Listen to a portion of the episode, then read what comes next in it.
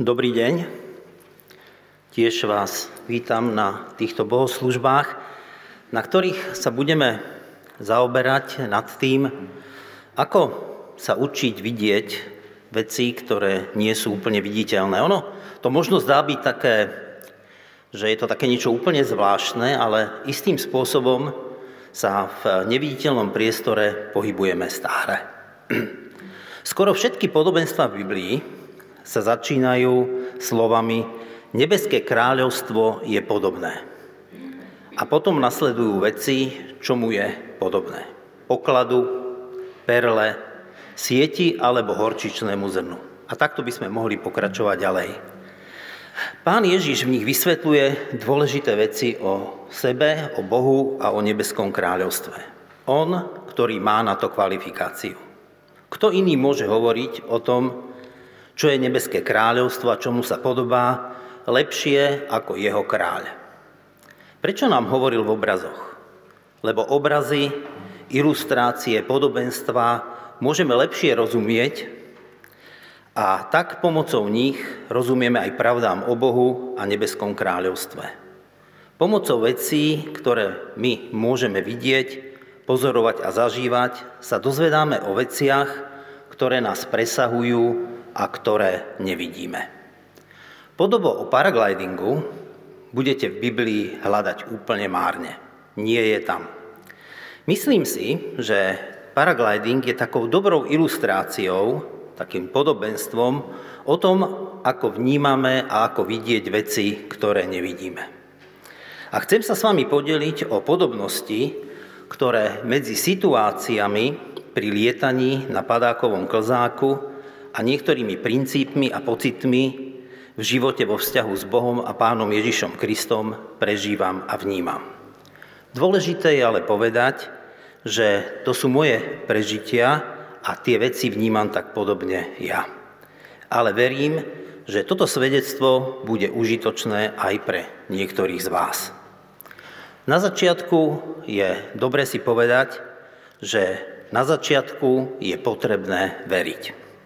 A čo nám apoštol Pavel o viere hovorí v liste Židom v 11. kapitole v prvých 3 veršoch?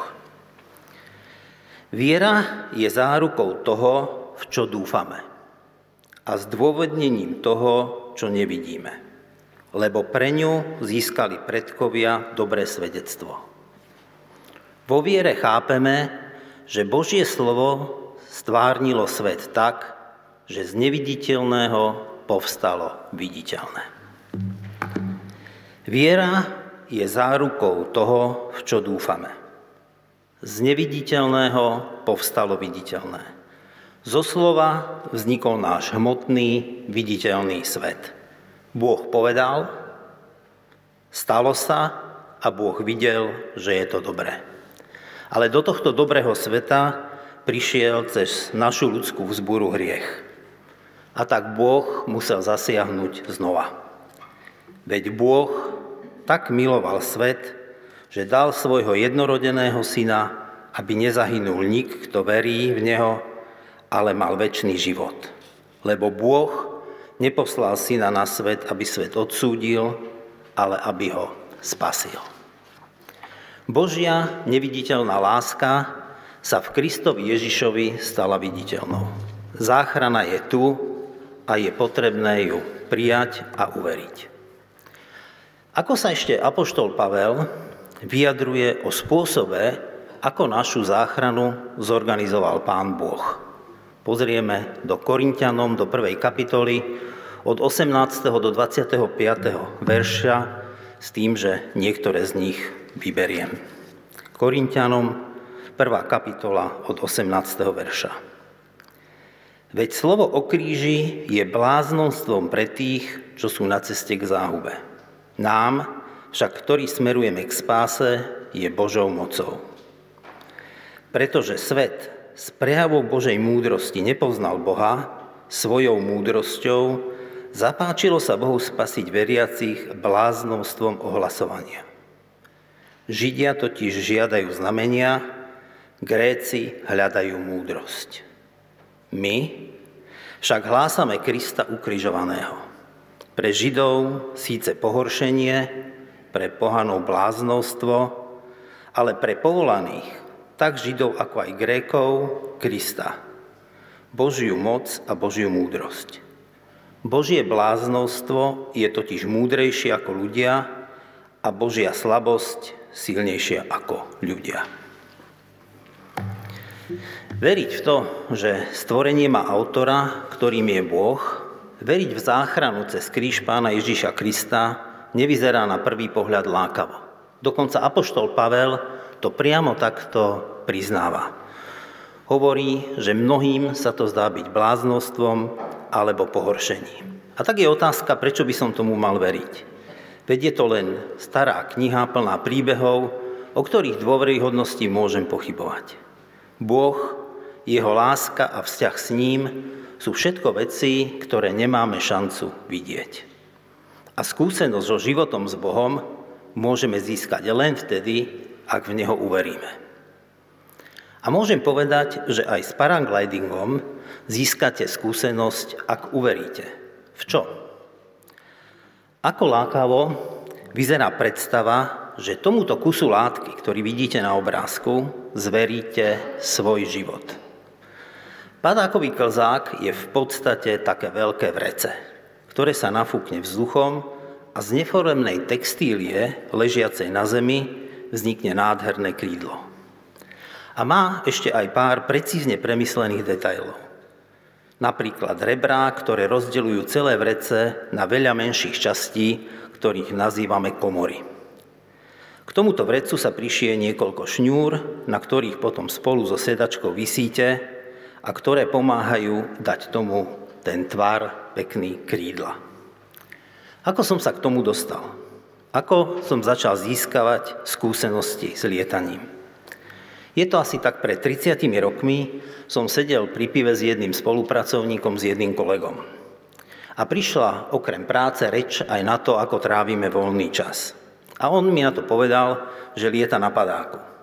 V tom čase to bola úplne nová vec a tak ma to zaujalo. Roman, tak sa volal ten môj priateľ a kolega, sa začal rozprávať nad tým, aké je to úžasné lietať po nebi ako orol. Potichu, len vietor svišti v šňúrach a vy si lietate nad lesmi a lúkami.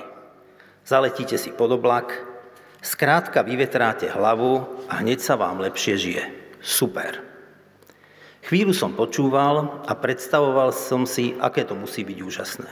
A potom som povedal jednu vetu, ktorá sa mi stala osudnou. Chcem to skúsiť. To som nemal povedať, lebo reakcia bola okamžitá. Kedy a kam pôjdeme to vyskúšať? Boli prázdniny a ja som sa chystal s rodinou na chalupu k svokrovcom.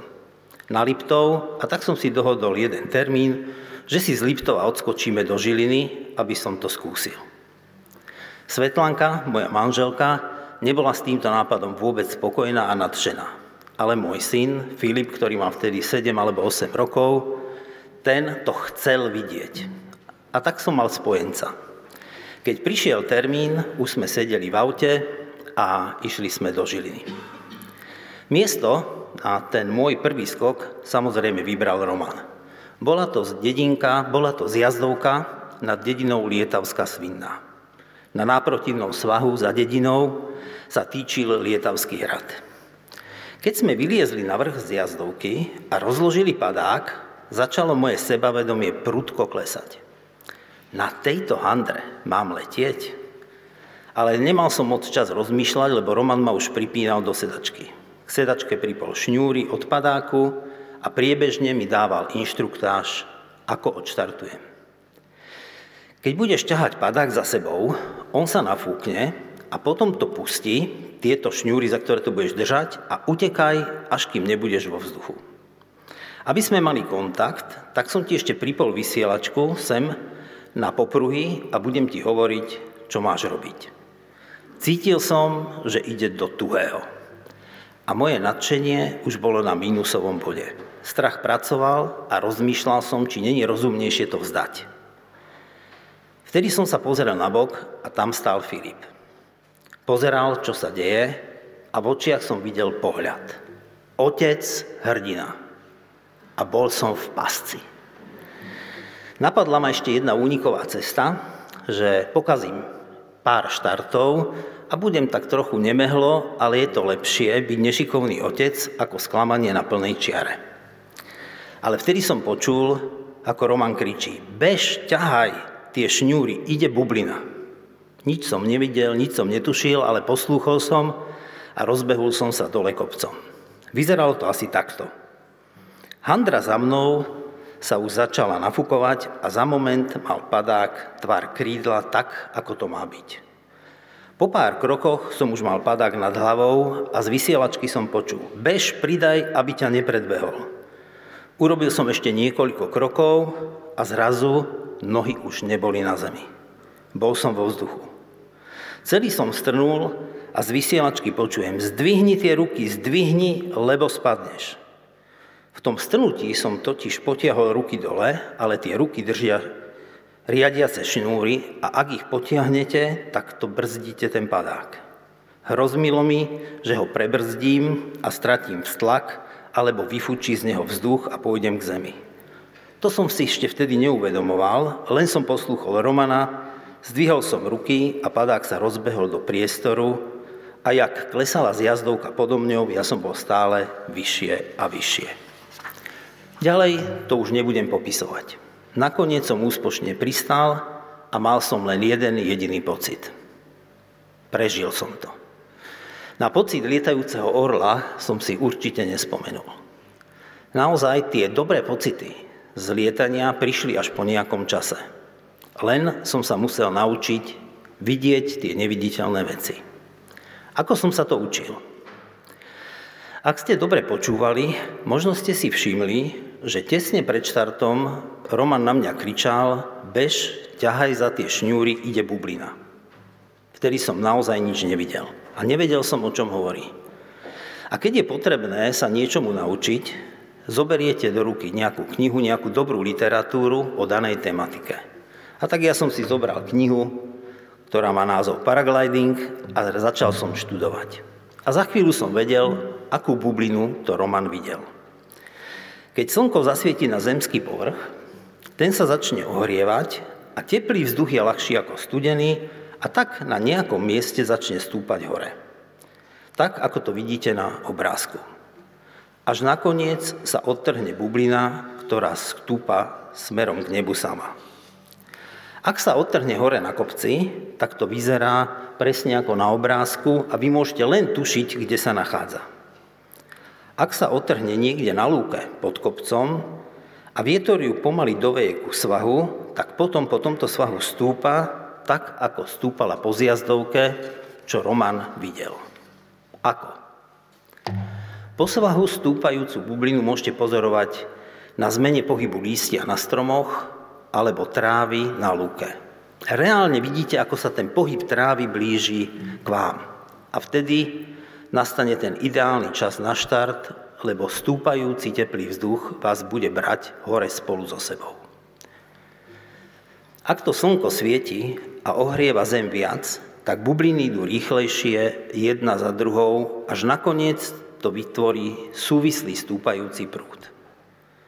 Ak je dobré počasie a správne, tak ten stúpajúci prúd hore začne vytvárať oblak. Čo si treba všímať, vám radi povedia starší kolegovia paraglidingisti. Dávajte si pozor, lebo na kraji stúpajúceho prúdu sú turbulencie a ďalej od neho sú klesajúce prúdy. Každým letom zbierate skúsenosti a keď vám ešte skúsenejší kolegovia okomentujú, ako vnímali váš let, tak budujete svoj cit pre to neviditeľné prostredie. Moje také obľúbené miesto pre lietanie je kopec Slopovo nad mestečkom Kokava nad Rímavicou. Keď tam lietam, tak poznám, kde, pri akom vetre sa to správa, kde to nosí. Prečo? Lebo keď tady letíte veľakrát a pamätáte si, ako sa prúdenie vzduchu v tých miestach správa. Také krátke zhrnutie. Ako sa učiť vnímať, vidieť neviditeľné prostredie? Pri paraglidingu to bolo jednoduché. Štúdium knihy, nejakej literatúry, rady od skúsených paraglidingistov a vlastná skúsenosť a budovanie citu. A v podstate to isté platí aj v duchovnom živote. A teraz sa vrátime k textom, ktoré sme čítali na začiatku. Dávid v 119. žalme, ktorý sme čítali, hovorí: Tvoje slovo, Tvoje zákony, Tvoja reč, Tvoje prikázania. Hovorí, že ho robia múdrejším, ako sú jeho učitelia, nepriatelia alebo starci. Dávid hovorí o Bohu a jeho slove. A tak prvá disciplína na dobrú orientáciu v duchovnom priestore je študovanie písma, Biblie. Lebo je sviecou mojej nohe, Tvoje slovo, svetlo môjmu chodníku. To bol posledný verš z textu, ktorý sme od Dávida čítali. Posuňme sa ďalej k textom z Markovho evanielia. Pán Ježiš a učeníci nasadajú do lode, aby sa prepravili na druhú stranu Galilejského jazera. Situácia sa odohráva na jazere, ktoré je iba o niečo viac ako 20 km dlhé a 10 km široké. Plavby na takejto vodnej ploche sa väčšinou stíhajú v priebehu jedného dňa alebo niekoľkých hodín. Ale učeníci majú problém. Nemáme dosť chleba. Majú len jeden, ale majú pocit, že nemajú zásoby na cestu. V podstate je to dobrá starosť, ale v kontexte posledných udalostí, ktoré zažili pred pár dňami, je to také trochu prekvapivé. Majú jeden chleba a na lodi je ich len pár, ale je s nimi Ježiš. Spolu zažili dvakrát nasýtenie zástupov, ktorých bolo neporovnateľne viac ako pasažierov v loďke. Pán Ježiš ich musí upozorniť na súvislosti. Koľko ľudí sme nasýtili? Koľko ľudí sa nasýtilo, keď sme s nimi pracovali? Koľko tam bolo chlebov? Koľko sa nazbieralo zvyškov? Po nasýtení tisícových zástupov z niekoľkých chlebov by určite nebol problém nasýtiť jednu posádku a pár pasažierov z jedného chleba. Niekedy nám takéto súvislosti unikajú. A potrebujeme, aby niekto skúsenejší nám tieto súvislosti pripomenul. Ako sa máme pozerať na to, čo práve prežívame, čo sme zažili a ako to môže ovplyvniť naše uvažovanie v danej konkrétnej situácii, v ktorej sme. Pomôžu nám vidieť to, čo nevidíme. Rada od učiteľa, skúseného, ktorý nám pomôže urobiť reflexiu minulosti, je veľmi užitočná. A tak, ako skúsenosť s lietaním, tak aj osobná skúsenosť s vierou je to, čo nám dáva istotu. A preto je dobré si skúsenosti s vierou pripomínať. Tento zbor zažil pred 46 rokmi skúsenosť budovania tejto modlitebne. Za socializmu v rokoch normalizácie. V čase, keď byť kresťanom nebola marketingová nálepka alebo označenie nepriateľa v kultúrnej vojne. Verejne sa priznať ku kresťanstvu vtedy bol prejav viery, ktorý priniesol svoje následky. Stali ste sa občanom druhej alebo dokonca tretej kategórie v zemi, ktorá budovala úžasnú víziu komunizmu, kde na konci mal mať každý všetkého dosť. Ako tínejdžer som mohol pozorovať a byť pri tom, keď sa myšlienka stavby rodila. Keď boli pochybnosti, či je to vôbec možné. Dá sa to urobiť v tejto dobe? Keď po dlhých vybavovaniach sme dostali povolenie stavať niečo, čo tu ale nestojí. Malo to byť oveľa skromnejšie. A keď po zákaze pokračovať v stavbe, sme boli v pasci, lebo stará modlitebňa bola zbúraná a nová ešte nestála. No ale potom prišlo nové povolenie, a ktoré nám umožnilo stavať lepšie riešenie, ako bolo to pôvodné.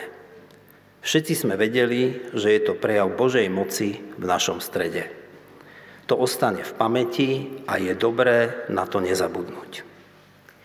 Mám tu ešte jednu inú časovo bližšiu skúsenosť z budovania a riadenia firmy, ktorej som spolumajiteľom. S Danielom a v tom čase aj s inými spolumajiteľmi sme sa rozhodli budovať našu firmu na hodnotách a presvedčeniach, ktoré ako kresťania máme. A jedným z takých praktických prejavov, na ktorom sme sa dohodli, je, že nebudeme dávať kickback money. Dnes sa tomu hovorí korupcia. Keď vám niekto dá zákazku, tak mu do súkromného vrecka z jej ceny vrátite nejaké to percento. Podľa miery drzosti a odvahy si bude pýtať 5, 10 alebo viac. Nedávať percentičko sa ľahko povie. Ale keď vidíte, čo sa okolo vás deje, alebo ak vám ide o existenciu firmy, nie je to vôbec ľahké. S Božou pomocou to zvládame až dodnes. Viem, o aké zákazky sme vďaka tomu prišli. O niektorých možno ani neviem, lebo keď vás spoznajú, tak vás ani neoslovia. Ale viem, že vďaka tomu, kto postoju, sa môžem s kľudom pozrieť do zrkadla. Raz mal tento náš postoj, ale aj pozitívny vplyv. Bolo to dávnejšie pri získaní jednej v tom čase pre nás kľúčovej zákazky. Manažérka, ktorá zákazku vybavovala na strane zákazníka, sa ma raz opýtala: viete, čo zahralo vo váš prospech, že ste túto zákazku dostali? Hovorím, nie. Myslel som si, že to bude cena, alebo to, že máme kvalita, alebo dobré referencie. No, boli to referencie, ale trošku ináč, jak som si myslel. Pomohlo vám to, že na zozname vašich referencií nemáte ani jednu štátnu zákazku a ani jednu zákazku od spoločnosti, od ktorých sa verejne vie, že pri takýchto službách, ako máte vy, bez podplácania sa nepresadíte. Zaujímavé. Môžeme pokračovať ďalej. Pri pohybe v duchovnom priestore je niečo, čo podobenstvo a ilustrácia o paraglidingu nezachytí. Jednoducho to tam nie je. Ale je potrebné o tom povedať niečo. Pohyb v neviditeľnom vzduchu je pohyb v prostredí, ktoré je neosobné. A správa sa presne podľa fyzikálnych zákonov. Jeho nepredvídateľnosť je v tom, že procesy v priestore, kde lietate, sú také komplikované a komplexné, že ani pri najlepších skúsenostiach a znalostiach nemáte šancu na 100% predpokladať, čo sa stane. Preto pri lietaní neraz zažijete príjemné aj nepríjemné prekvapenia. Niekedy to nosí, dvíha vás to tam, kde ste to nečakali, a niekedy vás to spláchne, čo prakticky znamená, že stratíte výšku tam, kde sa vám to najmenej hodí. Pohyb v duchovnom priestore má ale iný rozmer. Má rozmer vzťahu. Nekomunikujete so súborom pravidiel a zákonov, ale s milujúcou osobou. A to je naozaj totálny rozdiel. V druhej časti textu z Markovho evanjelia sme počúvali o udalosti, ako Pán Ježiš uzdravil slepého. V Betsaide ho doviedli k Pánovi Ježišovi. Prosia ho, aby sa ho dotkol.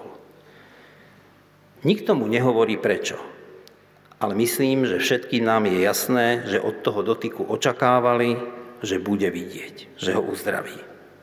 Je tu prítomná viera a to, že Pán Ježiš to dokáže, a okrem toho túžba vidieť. Túžba vidieť je dôležitá, lebo často sa stretávame s tým, že ľudia, dokonca môžem povedať, že aj my a ja, nechceme vidieť, čo je jasná pravda. Prečo? Lebo sa nám to nehodí. Pán Ježiš u slepého tú vieru aj túžbu naplnil. Slepého sa dotkne a spýta sa ho, čo vidíš? Keď dostane odpoveď, ľudí ale vyzerajú ako stromy a chodia, vie, že uzdravenie potrebuje ešte jeden dotyk. Výsledok je, že uzdravený zrazu vidí úplne a jasne. Viera v Boha a túžba vidieť nás môžu vo videní neviditeľného duchovného priestoru ešte posunúť výrazne ďalej. To, čo uvidíme, bude často pre nás prekvapením. ale vieme, že keď spoznáme pravdu, tak pravda nás vyslobodí. Jak hovorí Ján v 8. kapitole 32. verši. No a tak čo na záver? Môžeme si zhrnúť, čo je tu spoločné medzi lietaním a životom s Bohom a Pánom Ježišom Kristom. Obidve sa odohrávajú v neviditeľnom priestore s presahom na to, čo vidíme a čo zažívame. Na začiatku treba uveriť buď padáku, alebo Bohu a zveriť im svoj život. Čiže viera je tam dôležitá. Potom príde učenie vidieť to neviditeľné. Štúdium literatúry alebo v prípade Božieho slova Biblie. Rady od skúsených paraglidingistov alebo rozhovory s kresťanmi, ktorí už majú niečo za sebou. No a potom je to zbieranie vlastných skúseností. Budovanie citu pre to, čo je správne a čo nie. Ale je tu dôležitý rozdiel. V duchovnom živote ide o vzťah s Bohom a Pánom Ježišom. Môžete ho poprosiť, aby ti dal porozumenie tvojej situácii. Aby si videl to, čo nevidíš. Na rozdiel od vzduchu ťa bude počuť. Amen.